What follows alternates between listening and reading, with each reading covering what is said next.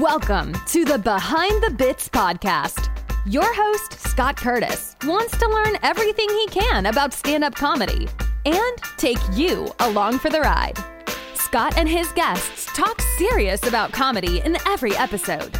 Behind the Bits will uncover knowledge from different perspectives on subjects such as writing and performing stand up comedy, as well as booking shows and the comedy life. If you're thinking about becoming a stand up comic, already in the comic game, or a comedy nerd, Behind the Bits is the show for you. Now, let's get Behind the Bits.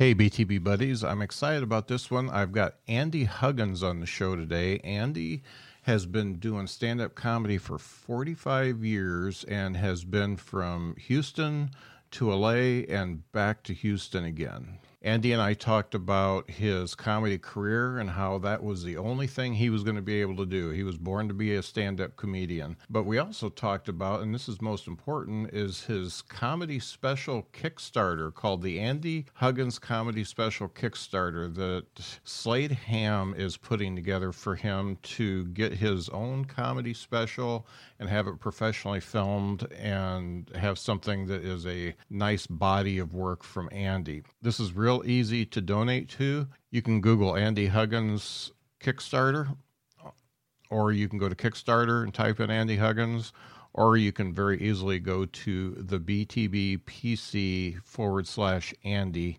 in order to donate to this. It looks like he's got under $5,000 to go, but the deadline is May 2nd. So we've just got a few days to go to get this funded. Hope you can give Andy a little bit of love.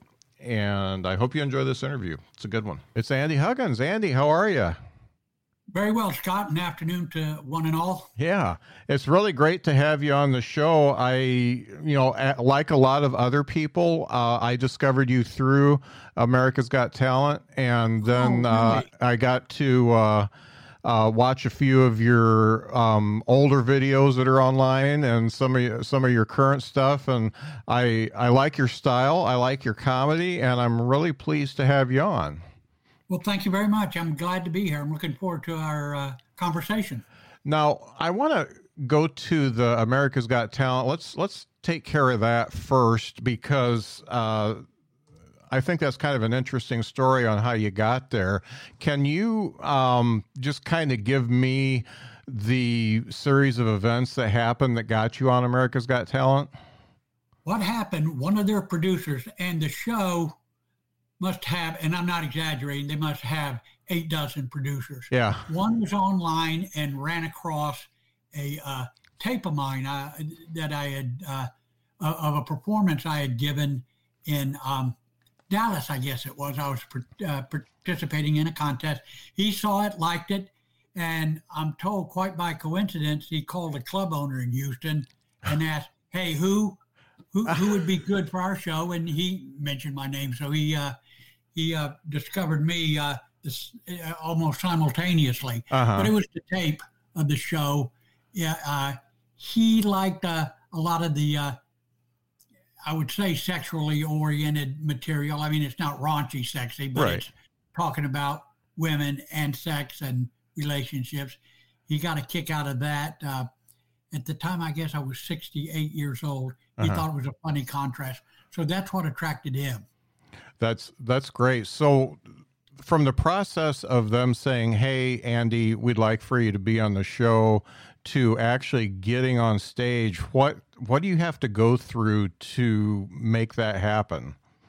So many conversations again with different producers. Uh, they they they're real interested in backstories, mm-hmm. and you know, interestingly enough, I didn't give them an interesting backstory.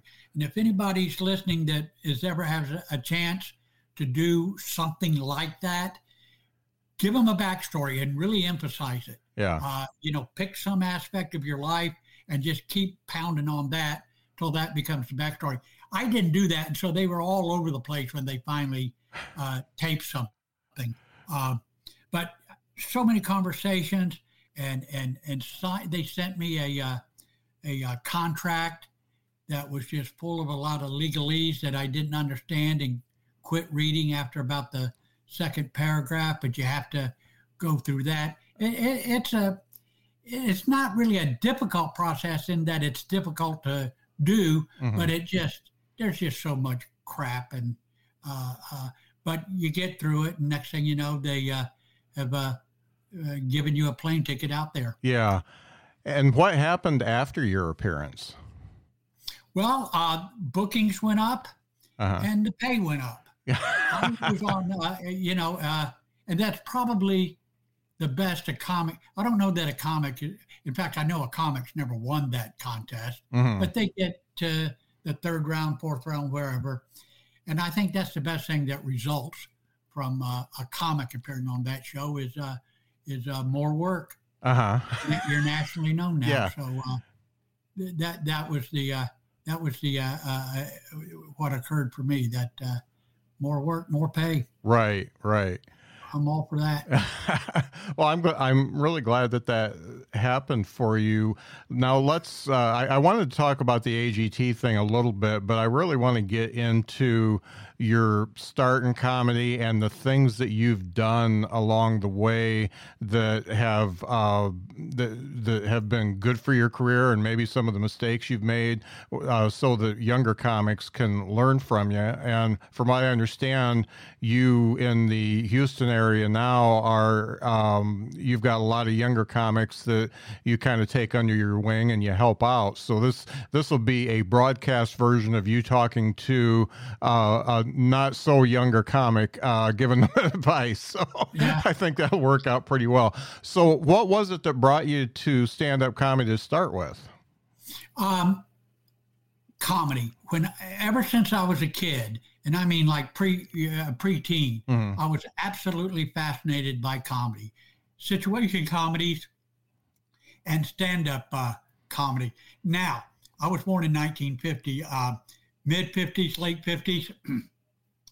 the only time you ever saw stand-up comedy was on the Ed Sullivan Show. Mm-hmm.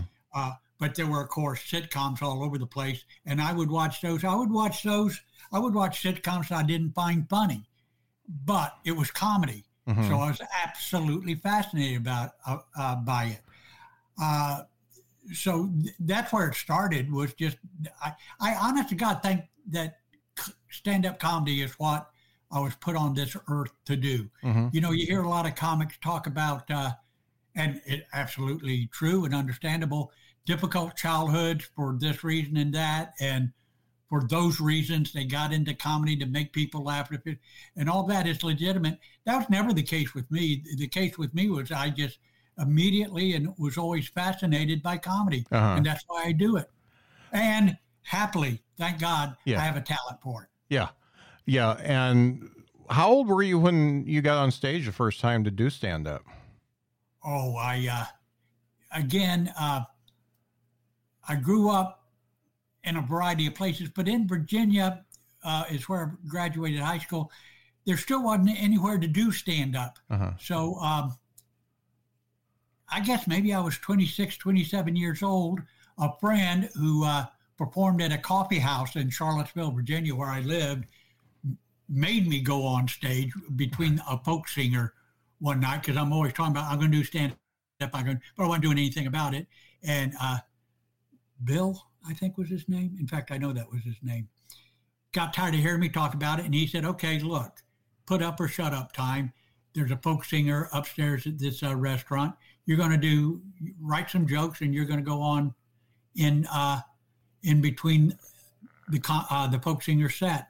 So that's the first time. This probably uh, 1977. I was 27 years old. Uh huh. Now, where you're at now, you definitely have a wealth of material because you've got your age to work with you've you've got years of knowledge what was your act like when you first started when you were 26 and 27 years old uh it was mostly mostly wordplay. Okay. Mostly wordplay. You know, the very first jokes focused on the fact that uh, uh, uh, I was thin, a lot of thin jokes, and then mm-hmm. a lot of self-deprecating jokes, which I still do, but it's different now. Mm-hmm. Uh, but just a lot of wordplay, just silly wordplay, uh-huh. clever wordplay, wordplay that got okay last, but uh, you know, wordplay is clever and uh, as it may be, it ha- wordplay has no depth. It has no emotional depth. Uh-huh. So they're not great laughs. Right. They're appreciative laughs, but uh, they're not great laughs. Yeah. But that's mostly what it was. Uh-huh. It was uh, and they were good because I got laughs, you know, and it got me to be a regular at the comedy store when I went out to Los Angeles. So it was that good. Uh-huh. But looking back on it, I, I, and I bet every stand up of any uh, age has the same reaction. When I look back, I wonder, how the hell did I get any laughs? Yeah. this, this, is crap. This is awful. Yeah. And I wasn't that good a performer. I know I wasn't that good a performer. Yeah. Yet somehow I got through. I think basically uh, what I had going for me at the beginning was that I'm just a funny guy. Yeah. And I think that came through to the audience. So that helped a little bit. Uh-huh. That, okay, I just in my demeanor and personality and presence, audience thought, okay, this is a funny guy. Right. And, you know, sometimes I disabused them of that notion uh-huh. after they listened to me for a while. But always started off in pretty good shape. Yeah. And uh, you talked about your presence. That's one of the things I've noticed. I haven't seen you live, but one of the things I noticed about your appearance on America's Got Talent and, uh, and the other videos I watched of you, you, you are fairly unique in that, in that you're, um, you're not what I would call a low energy type comic. You are just a conversation, more of a conversational type comic. And it seems like everything that you say is something that you just thought up when you got on stage. So it seems fresh, even though I know you've probably worked hard on it. So I, I think that's probably one of the reasons why uh, people took to you early on. Well, I, I that's just experience and, and, and and you know an instinct for doing stand-up comedy. I have, I, I wasn't a you know a boy uh, uh, prodigy when I first started out, uh-huh. or even a 27 year old prodigy, but I did have and do have good instincts for comedy. Yeah, and part of that is performing uh, jokes that I've done a hundred times, like I'm doing them for the first time. Yeah, right. That's just that's just instinct and uh, experience. And it's good writing too. You have to phrase it in a way that you have to phrase the jokes in a way that are are fresh uh-huh. and you know fun to do. Right. I tell you what, I enjoy my act a lot, uh-huh. uh, and so I have fun doing it, and I think that comes across. I'm real pleased yeah. with the the fact that I do stand up comedy and that I can write jokes. Yeah. So yeah, know, it really helps when you like your own stuff. It, it does. I mean, as egotistical as uh, that may seem, I, I, don't. You know, I've heard comics talk about, oh, I, I hate doing that bit. Mm-hmm. Well, don't do it. Yeah. Don't do it. And I don't know how. And they may be exaggerating a bit. Uh, you know, just kind of a a, a, a phony uh, cynicism mm-hmm. about their own act. But geez, I don't know how you perform something that you don't. Now, I'm not saying every line I ever wrote is uh, brilliant, but every line I wrote I like. Mm-hmm. I've never done a line on stage that I didn't like. Right. Uh, there, have been plenty I probably should have disliked, yeah. given given the result, which is to say, no laughs. Right. I, there are probably some lines I disliked in retrospect. Uh-huh. Back and go, what, like I was just saying, what the hell was I thinking? but uh, for the most part, I enjoy being a stand-up. I think that comes across. Uh-huh. I'm pleased as uh, pleased as punch to be a stand-up. Yeah. So, what was it that propelled the decision for you to go to L.A. and start working in the comedy store? Well, the comedy store specifically was because, and this is the late '70s, I would hear that that club mentioned every time a comic was on. Uh, uh, the Tonight Show mm-hmm. or the Merv Griffin Show or the Dinah Shore Show or the Mike Douglas Show. Uh, so that was uh, that was going to be mecca for me. And you know, at some point, I had, like I said, at 27 years old, I had never had a career in anything. Mm-hmm. I had nothing I wanted to do other than stand up, and so it just got to the point where you know, I, I had to do something. I, at 27 years old, I had to do something uh, with my life. Mm-hmm. So I decided, well, I'm going to do stand up comedy. Where do I go? New York was a possibility. Uh, Los Angeles was a possibility. And like I said, the fact that I uh, I had been hearing about the comedy store for several years, uh, I thought, well, okay, then it's the comedy store. Uh huh. That's great. So, so I went out to Los Angeles with what I thought was a lot of money, and it turned out not to be a lot of money. Having I didn't know a soul. Um, I, I, I, had no plan uh-huh. other than I knew there was an open mic uh, potluck they called it at the comedy store on Monday. That was my plan. Uh-huh. I'm going to I'm going to fly from Virginia to Los Angeles, not knowing anybody, and do an open mic at the comedy store. I, I, I, swear to you, talking about it now, whenever I think about it, I get the shivers. The stupidest. Uh, I, I can't tell you how blessed I was that that actually worked. Uh-huh. If anybody's li- uh, listening, thinking about uh, getting into stand up, don't do what I did. have a better plan, have some money, uh, know somebody when you go out there. So uh, you have at least a mini support group. Uh-huh. Don't do what I did. I can't tell you. I, I, am not exaggerating. When I think about it as I'm speaking about it, I, I shiver. It was just, it, it required a degree of, of luck, uh, an amount of blessing uh-huh. that you just can't count on. You know, it really, almost everybody I've talked to that has been able to get anywhere in, in stand up and be able to make a living from it you you almost have to have those nerves of steel and you have to make decisions like that once in a while that yeah. are really kind of you're teetering on the edge of a cliff but if you don't make that decision you're still going to be working a day job and doing uh, open and mics drinking. and showcases yeah yeah um, yeah and then you know you, you that's the mind then you get out there and you have good nights on stage, and then some nights that uh, are just absolutely awful. Uh, I mean, absolutely awful. And you know, you don't have anybody a support group really. You're running out of money. You don't have a. But but okay, I'm going to get up the next night. Mm-hmm. So that's more nerves of steel, or just just not just a determination, but an absolute belief that this is what you ought to be doing, like I mentioned earlier. Mm-hmm. Uh, even when it went bad, it and it went bad a lot, yeah. a lot of times. Oh my, oh my.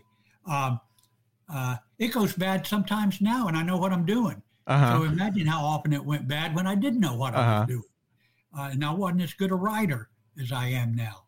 Um, but you know, you just, you just if if this is what you're meant to be doing, you just get back up there uh-huh. and you know, if you feel comfortable on stage, then get back up on there. Right, right. Now, when you had those really bad sets, and you know you've taken you've taken a big leap to go there, how did you deal with that as a young man coming off stage and you you just totally bombed? Um, well, again, I wouldn't recommend that. Or actually, actually, maybe it is the right way. Um, there was no plan B. Uh-huh. Uh, I don't know. David Mamet, um, a great playwright, mm-hmm. uh, wrote a terrific book for actors called um, uh, True and False. Okay. Terrific. I read it a bunch of times, and there's some lessons in there that apply to if you're going to be stand up. And one of them is that, you know, if you have, his idea was if you have a backup plan, you're going to take advantage of it. Mm-hmm. You're going to fall back on it. So, you know, his advice to actors was just to leap in there and do it. If you if you have some sort of uh, plan B, then you're gonna you, you're gonna fall back on plan B at some point because, and you know, he's talking about acting, but stand up, it's so tough, and there's plenty of opportunities after bombing yet again, uh-huh. yet again, every, every damn night this week, Andy, every damn night you bombed. Well, what am I going to do otherwise? Right. I'm going to get back up there next week. Yeah. and hopefully do better. I've got uh, no plan B. Yeah, the the no plan B is uh, is definitely interesting. I I don't know if I could ever do that myself, but you know, more power to those that can. So I've yeah. got just FYI, I've got uh, former guest and probably somebody you know, Lou Deck, chiming in on oh, the Lou on the well. He uh, was there at the be- beginning of my career. Hey, Lou. Yeah, Lou, Lou Lou's become a friend of mine. He said to ask you about the Westwood Comedy Store. The, the, the what? The Westwood Comedy Store. I, oh, Westwood, yeah, Westwood. Yeah, yeah uh, for a while there were two comedy stores. One on uh, Sunset, one at uh, uh, uh Westwood, and that's mostly where I performed. Mm-hmm. Uh, it was, you know, the real heavy hitters are on. were up at Sunset. Mm-hmm. Every once in a while, I'd get a spot at Sunset, but mostly I was at Westwood. Mostly, kind of like AAA ball. Yeah.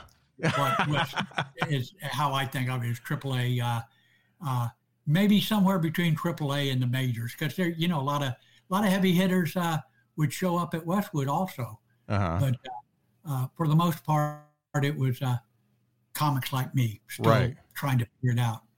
Now, one of the things that I know, I've talked to quite a few people that that were at the comedy store that were there when you were there, and um, it was it was such a magical mix because it was incredibly competitive.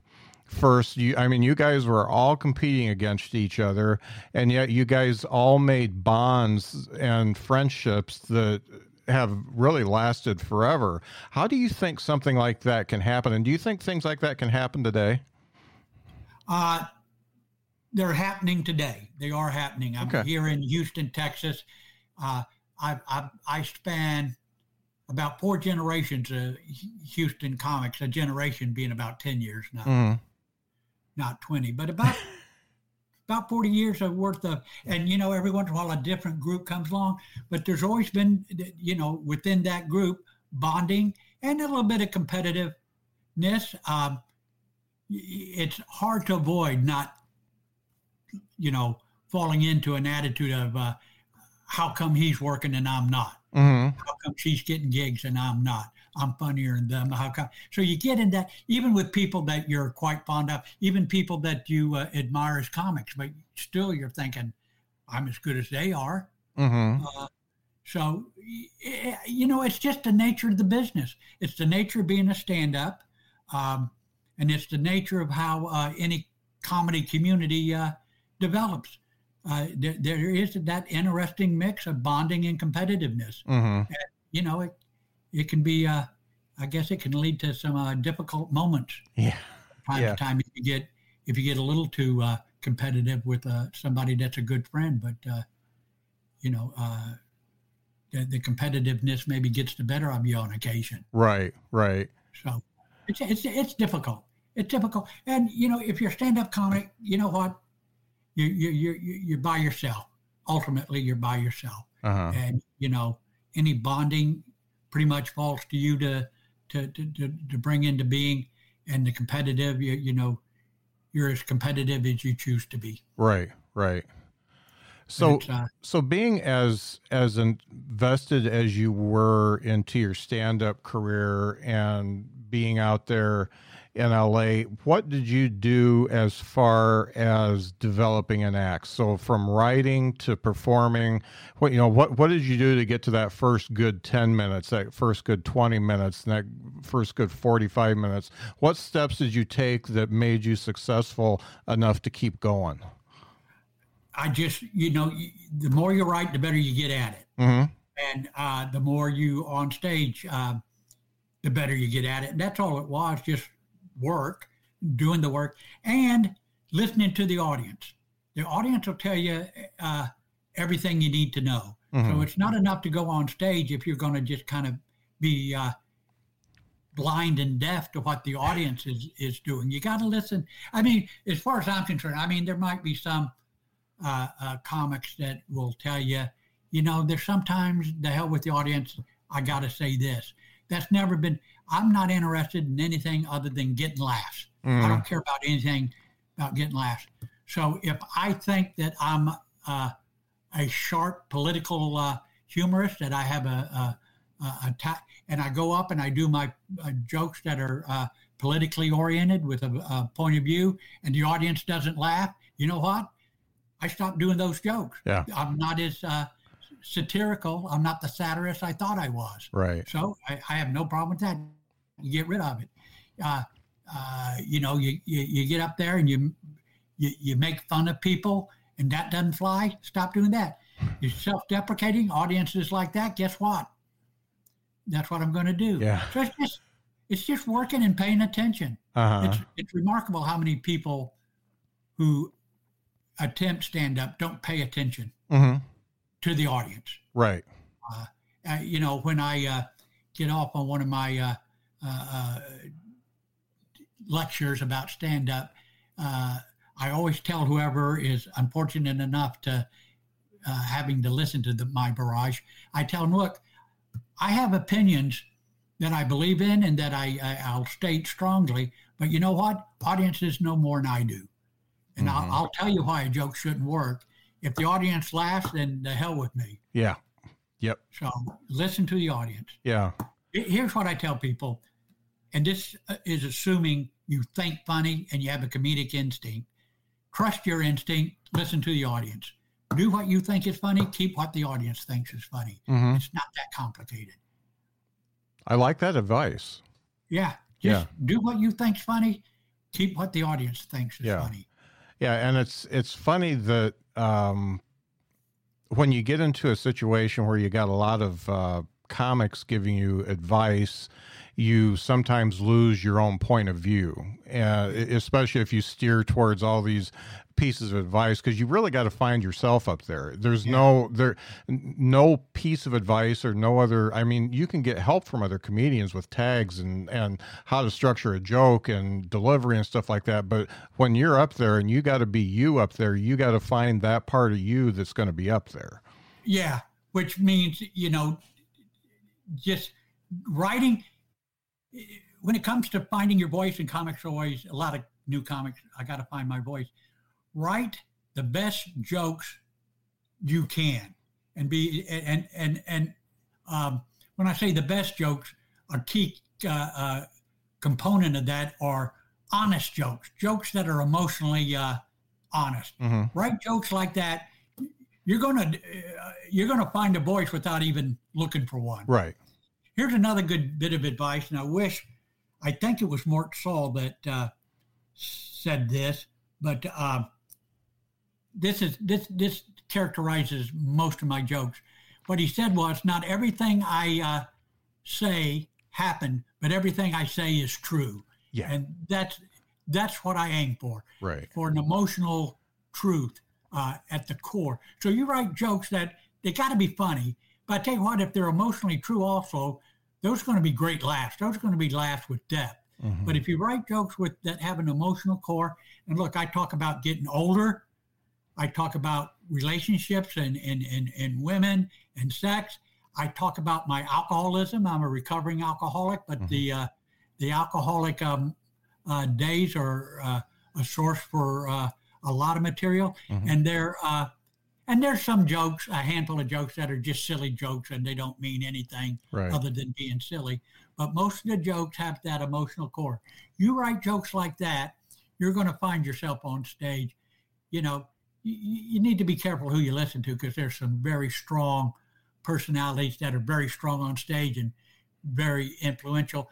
But uh, uh, you know, you'll, you'll find it. There's a, a comic I won't mention the name, but he's a very good comic. Uh, when he first started out, uh, did Bill Burr. Bill Burr was his his, uh, uh, his hero, and you could hear Bill Burr. But the more he got on stage, the more he wrote for himself. Then he just kind of eventually uh, uh, and happily moved out of that Mhm. uh, Bill Burr phase. But you know, there, there, you know, there are people I'm sure with uh, you can hear Mitch Hedberg in a lot of comics. You, you used to be able to hear a lot of Bill Hicks. You Mhm. hear a lot of Doug Stanhope. So you know those real strong personalities will influence you. But if you're supposed to be doing comedy, uh, you, you you'll move out of that. I mean, it's, it's Yeah. it's inevitable maybe that you're influenced, and it's inevitable if you're meant to be doing stand up that you'll get out of it. Right. And and the influence is good, but when you emulate somebody that has such a uh, first of all a strong point of view, and both Hicks and Stanhope started covering territory that was brand new. Yeah. You know the you know the mental health stuff. You know all, all that stuff was was fairly fairly new, and when you're emulating something like that, you you can be really seen as a mimic. I mean, you're just you're just doing their act with different yeah, words. and that yeah, and that'll you know impede your progress. yeah. And other com for whatever it's worth, I don't know how important it is to have for any individual to have the approval of your peers, but that won't get that done Mhm. if you're just mimicking somebody. right. Now, if you know if you're real good at it, uh, you can get over with audiences hmm because there are audiences that haven't the slightest idea who Doug Stanhope is. hmm Yeah. So you can go up and do not, and I'm I'm not saying stealing his act, but you can be doing his attitude Yeah. and his delivery, and it can be blatantly Doug Stanhope's attitude. And audience, a lot of audiences aren't going to recognize uh, that, Right. so you can get over. But you know, what's the point? Right. Right. Yeah, what's what's the point if you're not going to get up there and be you? What's the point? Uh huh. Well, the point is is to get paid, make a lot of money. So there's there's a lot of point. The, the guys like that will will tell me, here's the point, dummy. Yeah. I, I get the headline. Uh, uh, I, I'm making money. Uh, I got my own pod. So there's a point to it, Right. Right. but I don't care about those points. Yeah. well, you got to do you. You got to you got to find out what works for you. It's more fun too. It's more fun. Yeah. So, how many years were you into it when you finally said, "Okay, this is who I am on stage. This is my persona. I'm going to be the easygoing, self-deprecating guy that talks about uh, different weird things in in his life." Uh, that was always, I guess maybe I started, I moved from uh, Los Angeles to Houston uh, in 81. And I think under the workshop uh, influence, I started doing more personal stuff as Mhm. opposed to the clever wordplay Mm-hmm. the workshop uh, in Houston, Texas, that has since closed, uh, where Sam Kinison started, Bill Mhm. Hicks, uh, Brett Butler, and so many comics that people wouldn't recognize, but they were so good. A lot of them still working, uh, and uh, very influential in in my life. And that's probably where I found my footing, so to speak Mm-hmm. the, the the level of talent and the the the the uh, the quality was just so high that you, you had to work hard to keep up. So uh, the workshop, Yeah. comedy workshop in Houston, that was very important, and that's probably so. I would say maybe six seven years into it, Uh-huh. I started to uh, figure it out. Okay. Okay. So you talked a little bit about your alcoholism and uh, addiction is something that is very prevalent in the comedy community, mainly because the access to alcohol is very easy and the access to all the other good stuff, drugs and all that stuff can be fairly easy too. How how did that manifest itself into your, you know, do was this something that uh, was part of your part of your life before you started stand up or was it something that kind of manifested while you were uh, getting in the clubs and having the access to the um, beer and whiskey and all that I was uh, I was a drinking alcoholically. I was an alcoholic before I got into comedy. okay But what happened, Scott, when I first went out to Los Angeles, I had this very, and I remember it clearly, specific lecture I gave myself. Look, you can't afford to be drinking uh, while you're trying to make it as a stand-up. It's too difficult. Mhm. Uh, when you drink, things are out of control. So you can't drink. You can't drink. You can't drink. Well, as you just pointed out, you know, at uh, at bars and clubs, I just slowly eased back into it, and maybe after about two years, I was back to my alcoholic ways. I fought it for a while. Mhm. I fought it for a while, but uh, it just got the best of me. Mhm. I smoked pot before I got into comedy, and smoked a little bit uh, after uh, I got into comedy for a while in the early 80s in Houston. Uh, there was a lot of cocaine. I did cocaine for about a year. hmm That just scared me to death, and I, I stopped doing it. But people in Houston in the 80s, people were just bringing it around. You never had to buy any. hmm People that wanted, people that wanted to hang out with comics, brought coke, Yeah. and we part we partaken partook. Yeah. we partook happily.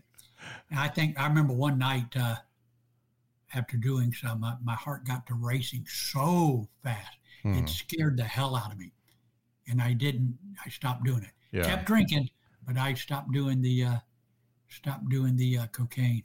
Ugly drug, Scott. Yeah, yeah, yeah, and I I know a little bit too. So uh, yeah, um, what what was it that finally um, got you to the point where you got into a real recovery? What happened was I had been on the road. This is 1988. Uh, I will have 34 years sober. Uh, the 26th of this month. What's what's today? The 19th. Yes. Oh, okay, in a week. Yeah. So In you got a week. Yeah. 34 yeah, 34 years. What happened? I got off the road from Florida, uh, like a two week uh, run on the road, got back to Houston, uh, immediately started drinking, woke up the next day, and I had $20 to my name. I don't know where the hell. Now, I didn't come back with a lot of money, but I came Yeah. back with a lot more than 20. Yeah. I didn't know what had happened to it. I woke up that morning and I was just exhausted, exhausted. Uh, as the AA Big Book says, uh, I was bankrupt. I had nothing. hmm I had nothing. I I was tired of calling people. I was a blackout drunk. I was tired of calling people, asking them what happened last night. I was tired of being broke. I was tired of feeling bad in the morning. I was t- embarrassed by my behavior. I don't, I don't know that I ever did anything particularly uh, admirable when I was drunk. It was always embarrassing behavior. Yeah. And I was just tired. And I thought to myself, I can't do this anymore. I Uh-huh. just cannot do this anymore. And that day I went to an AA meeting and I attended AA, went to uh, quite a few AA meetings in downtown Houston uh, with Bill Hicks, hmm uh, who had quit. I quit in April of 88. He had quit in February of uh, 88. hmm So, yeah, and I uh, faithfully uh, attended AA for, uh, you know, seven, eight years. hmm Don't go anymore, but uh, uh, for a while it was my life. Big Yeah. help at the beginning, big help. So that was it. I just, I just could. I woke up. To, I can't do this anymore. Yeah. I can't do it. So coming out of this uh, this you know very long stretch of addiction to alcohol and then you come out clean and sober what changed in your act Uh, well, besides having more material well, you, you know, you would think, but being a blackout drunk, uh, if uh, I, I don't have as much material as I probably should. Uh, uh, and again, all the drinking material that, that I had been doing now was put in the past tense. yeah Um, uh, and uh, yeah, just sharper thinking. You know, there Mhm. were uh, coming out of it. There were a couple of relationships that uh, led to some uh, material, and uh, let's say I guess that's 38 when I quit. So now you know I hit 40 soon, and so the the aging thing's starting to creep into it a little bit hmm uh, sharper, you know, sober is better than drunk. You're thinking, particularly the next morning. That was one huge problem with being a drunk. Wasn't so much performing. I got to where I could perform okay with a, uh, too many drinks in me, but the next morning, Scott, I just couldn't couldn't focus to write. hmm So being clean and sober, now my head's clear. hmm I can sit down and actually write. So th- that was probably the biggest right uh, improvement. Uh, uh, the biggest uh, factor that uh, clean and sober brought about was just clear thinking. hmm that, that's good that's good Yeah, yeah. Now, when you've been doing this as long as you have, and one of the things I really like about you, uh, from from what I've read, is that you you still get out and do open mics, you know, every night that you can, and and you're out there with uh, brand new comics and comics that are you know at intermediate stages and things like that. Do you feel like you've got an eye for somebody who has it, who who even even if they're really raw, you can see that talent and you can um, pinpoint somebody who you think is going to make a good stand-up comic. Here's what I can spot in somebody that's real new. I can tell even if the jokes are badly written or even crudely done mm-hmm. or uh, uh, awkwardly perform. I can tell if somebody thinks funny. Now, if they mm. think funny, they got a fighting chance of being a good. Now, because you think funny doesn't mean you're going to work hard at it. Mm-hmm. Uh, you may be lazy and just go up there with these funny ideas that aren't fully developed, and you can tell they're that they have potential. But if you're not going to work at it, I can't tell how hard someone's going to work at it. Mm-hmm. And I can't always tell.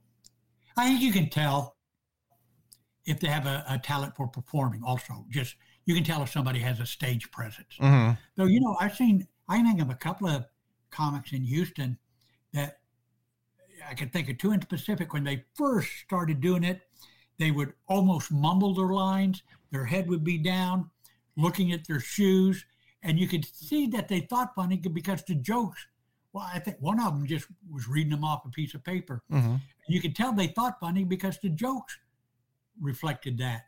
But they just, man, but you know, over time they just got more and more comfortable mm-hmm. being on stage. And they both, the two I'm thinking of, actually, there's a third. I haven't seen him in a while. I hope he's uh, has uh, continued to get better. But now they're good performers. Mm-hmm.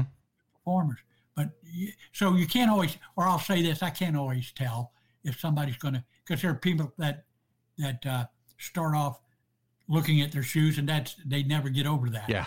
sometimes you, sometimes some people do. Yeah. But you could tell right away that both uh, both those uh, both those young men thought funny. Yeah. Yeah. Now, I want to devote the rest of our talk to this Kickstarter that uh, Slade started for you, and yes, and let's let's talk about how that came about and what you're working towards and you know what the the perfect outcome would be for you. So let's first of all how how how did you meet slade first of all? Oh i know. I, I probably met slade i don't know was i still was it that long ago? Was i still drinking? I can't remember. But he had a club. He's from beaumont texas. He had a real nice room mm-hmm. in beaumont that i played one time and that's when I first met him. And then at some point, he moved to Houston and became the, uh, became part of the uh, the uh, uh comedy community. Mm-hmm. Uh, you know, performing at this gig and that gig, and um, we worked together quite often. So we've known each other probably at least twenty years. So I've been, yeah, I wasn't drinking when I first met him, but we've known each other at least twenty years. One day, on the uh, Houston Comedy Facebook page, I wondered, uh, I posed a question, uh, what would it take? Because I decided I wanted to film my act. I wanted my act to, you know, I I, uh, I don't anticipate Netflix uh, uh, giving me a call anytime soon. I'm 72 years old.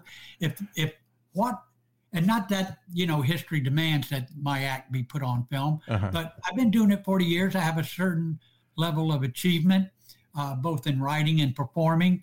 And uh, I, I, you know, I just would like to uh, have it on film. And I uh, wondered on the page, how do you go about this? Mm-hmm. Do I need to? Can I? Should I start a GoFundMe page in order to raise money to do it? And how much money would I need? Well, Slade immediately, I think, you know that that afternoon, that morning, whenever I posted it, he immediately uh, got in contact with me and said, "I want to I want to do this with you and for you. Mm-hmm. So he started he started putting it together. He put together the kickstart. He will be producing and directing the special. Um, uh, and uh, yeah, it was a and he's really been the force behind it because I might you know, I might still be asking questions without moving anywhere. I mean, that's just that's that's my nature. Yeah. Uh, uh, so yeah, that's why they did. It, it's not GoFundMe; it's Kickstarter. Yeah. Uh, and Slade did a spreadsheet and decided, and we want the best venue, the best equipment, the best crew, uh, uh, and he decided twenty six thousand would get the job done. Uh-huh. Uh, so we started a Kickstarter. I guess it's been going a month now. We got 13 days left, uh, two weeks minus a day left. And I guess we're sitting at about 19,007, 19,007, I think, last time I looked. So we got uh, something less than something less than uh, 9,000, uh, less than 7,000 to uh, to go Right. in 13 days. Uh, so you can, uh, the deal is you can go to Kickstarter, type in my name, Andy Huggins, boom, Mhm. it pops up. And there's certain kind of uh, perks that go along with a donation, depending uh, uh, on how much you uh, donate. And I don't, Yeah, I'm seeing uh let me see. So just 25 bucks gives you access to the live stream premiere. 50 bucks you get your name in the credits and a digital copy of the film. 100 bucks get a hand signed thank you from Andy and a thousand bucks makes you an associate producer and you get all kinds of good stuff so Yeah. lots of lots of good things just for uh, helping out and uh, and uh, a relatively uh, low cost to get in uh, even even at the um, $25 level you get something nice yeah, and it all helps. It all helps. Uh, uh, some people, at the risk of sounding pompous, some people have referred to it as kind of like a legacy uh, film, and, and maybe so, maybe not. But I, you know, it's it's part ego and part, you know, not just pride in myself, but pride in the fact that I was a stand-up com- pride in stand-up comedy. mm-hmm. Uh, it, it, it, it has meant everything to me, and I would like to, and I'm I'm, I'm good at it, and I Mhm. would just like to get it on. Plus, it'd be cool yeah to have it. It'd just be cool, particularly if we get the money and it's first class all the way, because uh, Slade will make sure of that. right Uh, no doubt about it. Now, you've had a month to think about this since the Kickstarter got started, even, you know, e- even though it was kind of a whirlwind thing just from a post. Have you thought about the, uh, how your act is going to be structured and what you what you want in in the uh, special and all that kind of stuff? Well, there are a couple of things. I, it's going to be my act. It's going to be structured like uh, I structure any. I'm going to start where I usually start and end where I usually end. Mhm. But there, and I've been talking to Slade. There are a couple of ideas. It'll be a little different. Be a Mhm. little different. That uh, break it up and it's it'd be fun. So uh, yeah, we've given some thought to to to exactly uh, what, what it all will entail. Uh-huh. So we're going to have fun. We're going to have fun doing it too. Right, right. Now, let's pretend like I'm a brand new comic. Let's let's say I've been doing it for a year. Let's say I'm a, a comedian that's been doing it for a year, and you see me and I'm rough, but you see you see some potential there. What advice would you give me to first off uh, tell me I'm worth it um, to keep going down this path, but I need to get better at it. What, how, how do you give the good and and the bad and and still um, and encourage a comedian to keep doing it? Well, if I, I would, if I would tell the the, uh, the the young person, "Hey, you think funny," and uh, that's the highest compliment I can pay anybody, and I hope the person would recognize that I'm paying them a, uh, an important compliment. Mhm. The other thing is, is just you know, write every day, write every day, and uh, you know, a lot of comics uh, uh, they say they write on stage. Okay, if that's where you do it, uh, then what about those days when you're not on stage? Wh- What happens then? Write every day.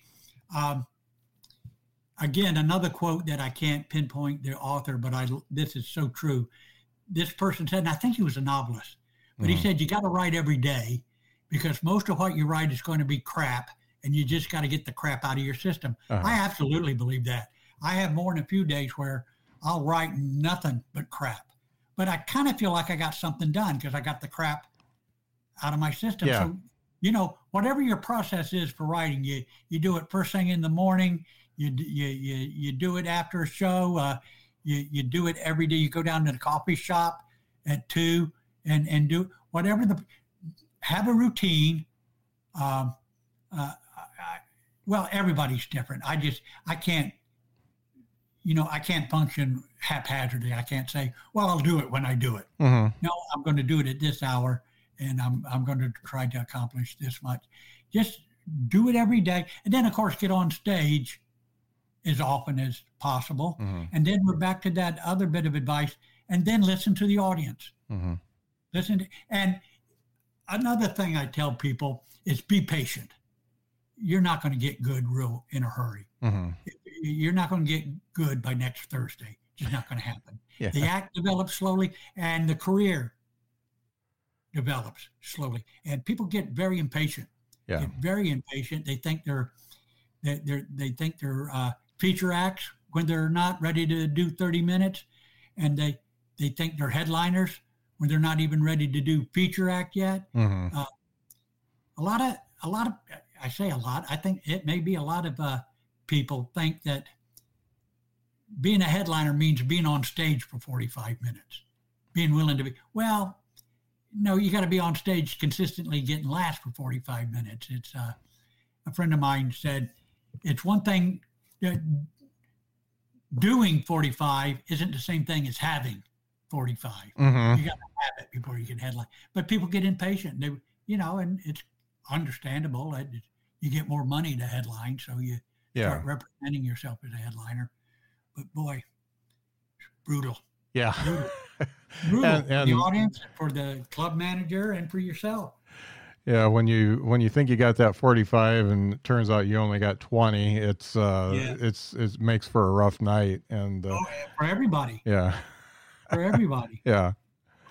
What do you think? Uh, can you look back and pinpoint the greatest moment you had on stage? Um, I tell you what, America's Got Talent was great for a mm. couple of reasons. Not uh, one of which I, I did very well um, in front of a big audience. Uh, did very well, and uh, but what made it great was how relaxed I was. Mm-hmm. And I'm mm-hmm. usually very uh, not tense, but anxious before going on. Mm-hmm. But there's a, uh, if you watch the tape of me on America's Got, there's, in fact, it's in the video that Slade made for the Kickstarter. There's a shot of me uh, uh, approaching the uh, microphone. I take the mic out of the stand. There's such a relaxed expression on my face. Yeah, there really is. Watch, yeah. Yeah. I don't watch that tape too often. I will watch that moment because I tell myself, uh, Andy, that's how you got to be before every show. I don't, I don't care if it's a open mic or uh, featuring at the improv or headlining wherever. That's that's the attitude you want. So that was a great night for that reason. The fact that uh, I stayed relaxed throughout the whole performance, even though I'm looking at so many people and I got four people that are going to judge me yeah. in front of the whole country. They're going to judge me. Uh-huh. Uh, and that can be unnerving if you let it get into your head. But for a couple of reasons, one of them being, I think, psychologically, uh, I was telling myself, "Hey, this is what you ought to be doing." Yeah. This, this is this is this is a moment. This is what you ought to be doing. Uh-huh. But uh, now the irony is, I prefer. I, I like playing in. I played in uh, to audiences that size a couple of times, but you know what? I prefer the 80 seat room yeah. The intimate 80 seat room. Yeah. If it weren't for the money, I'd do rooms like that for the the rest of my life. Right, uh, right. Yeah. But for and there's any one of a number of great shows that have taken place there I can think of so many just coming rushing to my head. I, you, in in a place there's a great room in Houston called um, Rudyard's uh, that uh, I play every Monday night, and then on other nights as well, depending on what's going on. Uh-huh. So many great shows here that uh, just so much fun and so pleasing. And uh, another great room called the Box that is in Houston, another small room. Yeah. But you know, why not America's Got Talent is the greatest moment. Yeah. It's on national TV. Yeah. And I watched I watched the tape several times before we started today and that is one of the things that really struck me was that first moment when you took the mic. It wasn't it wasn't a cocky look. It wasn't like hey i deserve to be up here. It was it was a um it was it, it was a look of I've been doing I've been doing this for a while, but I really want to make you guys laugh, and Yeah. and it, it just it, I I really I, I respected that because I think if it would have been anything else, if you would have looked scared or if you would have looked too cocky, like you you Yeah. you really um you really thought you were going to take this whole thing and you were actually too good for it. I think both of those ways would have made the whole act different and Yeah. not as funny. No, it, yeah, I, I looked like I belonged. Yeah. Yeah. I looked like, and Yeah. I was real comfortable belonging. So, Yeah. like I said, I look at that every once in a while just to remind myself that needs to be my attitude uh, uh, before every show. Yeah. Well, I think I'm going to look at I it. I, yeah, I think I hit it most nights. Yeah, I think I'm going to look at it every time I get up. So, uh, Yeah. yeah, you'll be an inspiration to me. Very good. So, um, I want to bring this back around to the Kickstarter. Very easy to get to. You can either go to Kickstarter.com and type in Andy Huggins. You can go to Google and type in Andy Huggins Kicks, Kickstarter, and it's the first uh, first uh, link on the page. Uh, I've got this here, and it'll be in the show notes. TheBTBPC.com forward slash Andy will take you right to his Kickstarter page. And for 25 bucks, you can help somebody who deserves to have a special get a special. So I I really appreciate uh, we, we did this kind of on short notice because I saw your story and I really wanted to uh, help you out in any way I could. And uh, I appreciate you doing it on short notice. And I think there's been a wealth of information shared today, and I really appreciate it, Andy. Well, I enjoyed myself. Like I say, we, you know, with me, you could kept me here for another four hours. Yeah. I, I have a uh, a standing offer to any comic, young comic in Houston. Uh, buy me breakfast, and I'll talk comedy with you.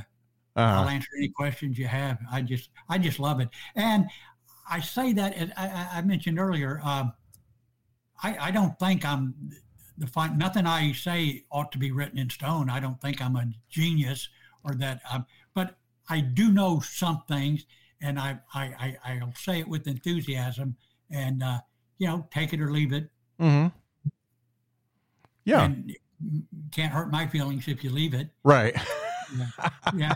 It's, it's comedy. It's subjective. It's art. Yeah. It it, it certainly is. Everybody's different. Yeah. Everybody's different. And the only thing I won't argue with is the audience laughing. That's Yeah. that's that's Yeah. the final word. Yeah, I, it's funny what what you're saying is very close to my my first guest was Tom Dreesen, and Oh, he yeah. every time a conversation comes up about a certain type of humor, like say you're super dirty or you're super political, you know, the only thing Tom says is is it funny. Yeah. And if Right. it if if it's funny, you can do whatever you want. But if it's not funny, you're gonna fall on your face no matter what. Yeah. Yeah. yeah. And you know what? It doesn't have to it doesn't have to make me laugh. If the audience Yeah. laughs, Yeah. that's fine. I you know, it, it- the fact that I don't laugh at any given comic or any given bit or any given joke, I'm just one person. Yeah, Uh, uh, what does the audience what does the audience think? yeah. Well, I tell you what, this has been very enlightening, and I I really appreciate you being on the show. And folks, make sure you go to the show notes and click on the link for Andy's Kickstarter. Let's let's get him off strong and get him enough money to get the special going, and maybe a little bit more, so that him and Slade can have dinner afterwards. So Yeah. yeah. but I'm low maintenance. I'm low maintenance. It wouldn't be a big dinner. yeah. Bacon and eggs and some grits. Yeah. Well, this is great. I really, I really appreciate you being on the show, Andy, Well, and I you having me. and, Yeah, and I really hope you get up over the top on that. Thank you very much.